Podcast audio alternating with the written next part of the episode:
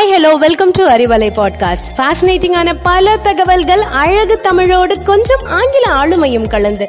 கற்க கேட்க here we go with 360 degree of fantabulous learning with Arivalai podcast brought to you by Bharathi educational institutions Reddipatti Namakkal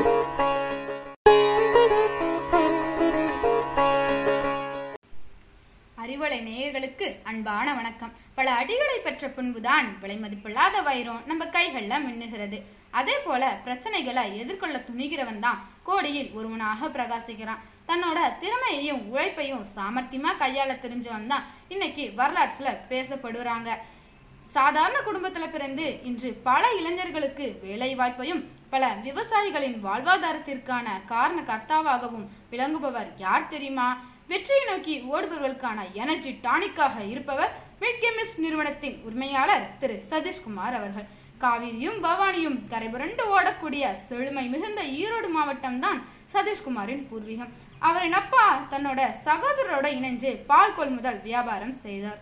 நாள் ஒன்றுக்கு மூவாயிரம் litre பால் அனுப்பி வைக்கும் அளவுக்கு கடினமாக உழைத்தார்கள். பால் வர்த்தகம் எதிர்பார்த்த அளவுக்கு பலன் தரல.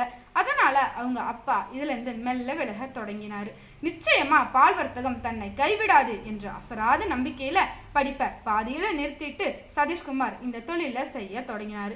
ஏற்கனவே மிகுந்த நஷ்டத்தை சந்திச்ச நிலையில புதிய யுக்திகளை கையாண்டால் மட்டுமே இந்த தொழிலில் நிலைத்து நிற்க முடியும் என நினைத்தார். பாலுக்கு பதில் பன்னீர் தயாரித்தால் என்ன? என பன்னீர் தயாரிக்கும் தொழில இறங்கினாரு. முதல்ல புதிதாக சமையல் கற்றுக்கொள்பவரை போல சோதனை முயற்சிக்காக அவரே இறங்கி நிறைய முயற்சிகள் செஞ்சிருக்காரு. எல்லாமே தோல்வியில முடிஞ்சது. அசரவில்லை அவர். பன்னீர் செய்வதற்கான வழிகளை பல வழிகளிலும் முயன்று போராடி கத்துக்கிட்டாரு. ஆர்வமும் விடாமுயற்சியும் இருந்தால பெங்களூருவில் உள்ள தேசிய பால்வள ஆராய்ச்சி மையத்தின் நிபுணர்கள் மூலம் பயிற்சி எடுத்துக்கிட்டாரு. சுவையிலும் தரத்திலும் எந்த சமாதானமும் நான் செய்து கொள்ளப் போவதில்லை. வாடிக்கையாளர்களை கவர்வது எனக்கு முக்கியமல்ல.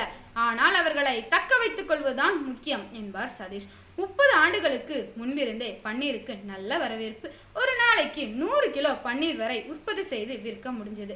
ஃப்ரிட்ஜில் வைத்தால் மட்டுமே மில்கி மிஸ் பன்னீர் கெடாமல் ஃப்ரெஷ்ஷாக இருக்கும் என்பதால் பன்னாட்டு நிறுவனங்களைப் போல அவர்களும் கடைகளுக்கு ஃப்ரிட்ஜ் வழங்கினார்கள்.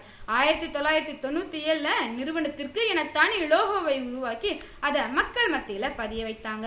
இப்போ பன்னீர் என்றாலும் மில்கி மிஸ் தான் எனும் அளவுக்கு டிவி மீடியால விளம்பரம் மக்கள் மத்தியில தனி இடத்தை பிடிச்சிருக்கு. நம்ம நாட்டுல மட்டுமா அவர்களோட வியாபாரம்? இல்லை சிங்கப்பூர் மத்திய கிழக்கு நாடுகள் பூடான் போன்ற வெளிநாடுகளுக்கும் ஏற்றுமதி செய்யறாங்க. தற்போது இந்திய அளவுல அவர்களுக்கு என ஒரு தனி அடையாளத்தை உருவாக்கி கொள்ள ஆரோக்கிய இந்தியா எனும் விளம்பர பிரச்சாரத்திலும் ஈடுபட்டிருக்காங்க.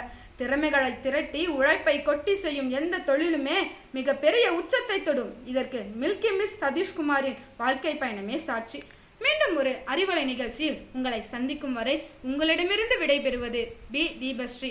ஒன்பதாம் வகுப்பு பாரதி மேல்நிலைப்பள்ளி ரெட்டிப்பட்டி நன்றி வணக்கம்.